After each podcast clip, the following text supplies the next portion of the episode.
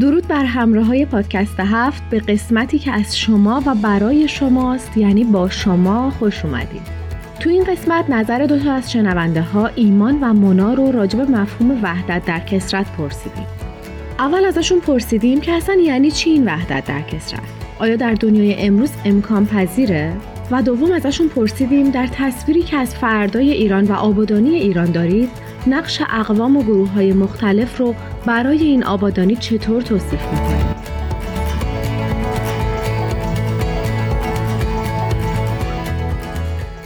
از من اگر بپرسید میگم این تقسیم بندی ها و تفکیک های مردم که منجر به درگیری ها و منازعاتی بینشون میشه از گرایش های دوران کودکی بشره الان که بشریت در آستانه بلوغی که مدتها در انتظارش بودیم هست نیازهاش با ایده ها و رفتارهای قبلی برآورده نمیشه این اصل وحدت عالم که بشریت به اراده الهی به سمتش در حرکته البته با تحمیل یک نواختی که همه باید عین هم باشن قطعا مقایرت داره و وحدت در کسرت یا تنوع شعارشه.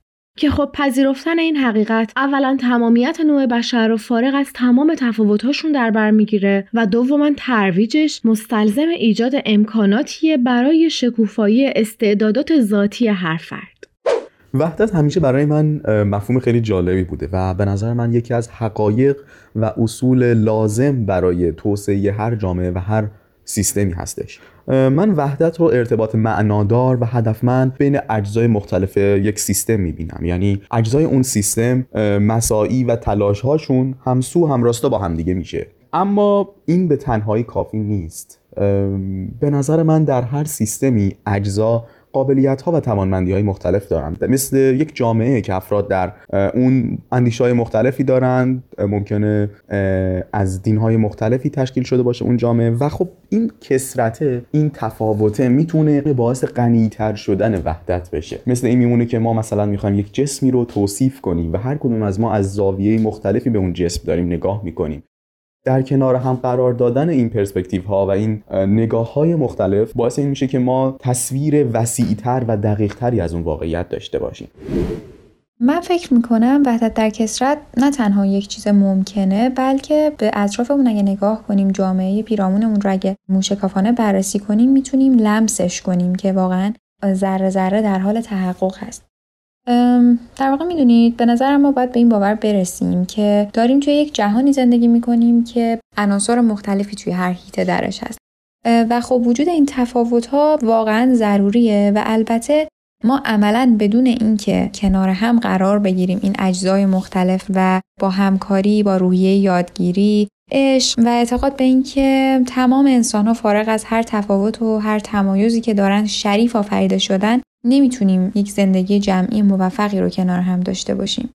اصل وحدت در کسات و در جاهای خیلی مختلف و سیستمای خیلی مختلفی می‌تونیم ببینیم. مثلا بدن انسان از بخشای مختلفی تشکیل شده که ممکنه به ظاهر کاملا متفاوت باشه. عملکردشون قابلیت هاشون و مکانیزم کاریشون حتی اصولشون. اما اینها در یک هماهنگی معنادار در کنار هم دارن اون حیات هیکل انسان رو نتیجه میدن. یا مثلا مثل یک ارکست. اگر به ارکست نگاه کنیم می‌بینیم که از سازهای مختلفی تشکیل شده. هر کدومشون صدای مخصوص به خودشونو دارن یا نوت مخصوص به خودشونو دارن دنبال می‌کنن. اما این تلاش ها و اون آوایی که دارن در میارن در هارمونی با جمع هست. و نکته جالبش این هست که یک صدایی رو خلق می‌کنه که اون صدا زیباتر قدرتمند و توانمندتر از تک تک اون اجزا هستش.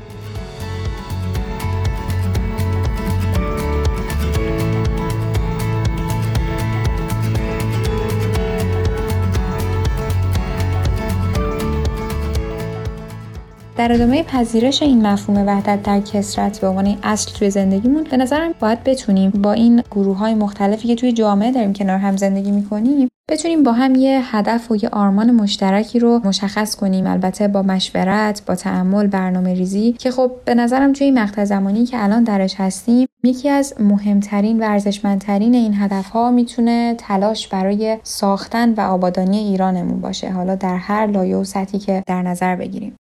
و خب خیلی مهمه که گوشه ذهنمون داشته باشیم که قطعا طی این مسیر ما با افرادی با نگرش های جدید، پیشینه های فرهنگی، قومیتی یا حتی دینی متفاوتی مواجه خواهیم شد.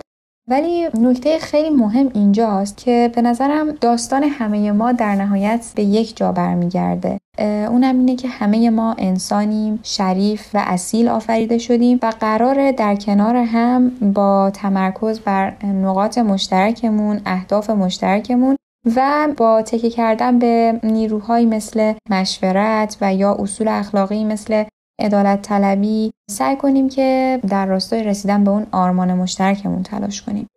علاوه بر این به نظر من برای پیاده سازی وحدت در کسرت در یک جامعه و یا در یک سیستم لازم هست که افراد اون جامعه دو قابلیت خیلی مهم رو کسب کرده باشن. اول از هر چیز روحیه کشف حقیقت و یا روحیه یادگیری هستش. در واقع اونها باید پذیرنده دانش جدید و اندیشه های جدید باشن. و قابلیت دوم مشورت هست. در چنین فضایی هست که اونها می‌تونن های متفاوتی از واقعیت رو مورد بررسی قرار بدن و با مشورت همدیگه لایه های عمیقتری از حقیقت رو کشف کنن. در واقع در چنین فضای اونا قادرن از کسرت استفاده کنن به جهت دستیابی به دانش بالاتر.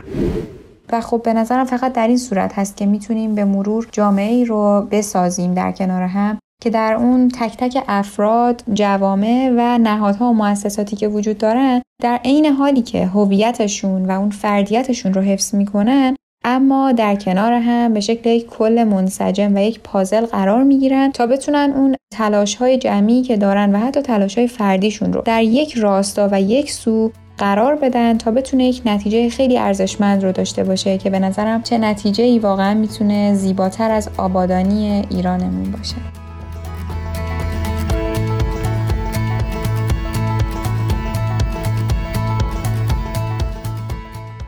کشور ایران دارای سرمایه های غنی فرهنگی، انسانی، تاریخی و مادی هستش. من ایمان دارم که در آینده نزدیک اندیشه ها و دیدگاه های مختلف در ایران با روحیه یادگیری به مشورت خواهند پرداخت که چگونه میشه از ظرفیت های ارزشمند موجود به جهت توسعه نهایت و استفاده رو برد و همچنین باور دارم در چنین فضایی نسل های پرورش خواهند یافت که نماد شرافت، سازندگی و خدمت هستند. نه فقط برای ایران بلکه برای عالم انسانی.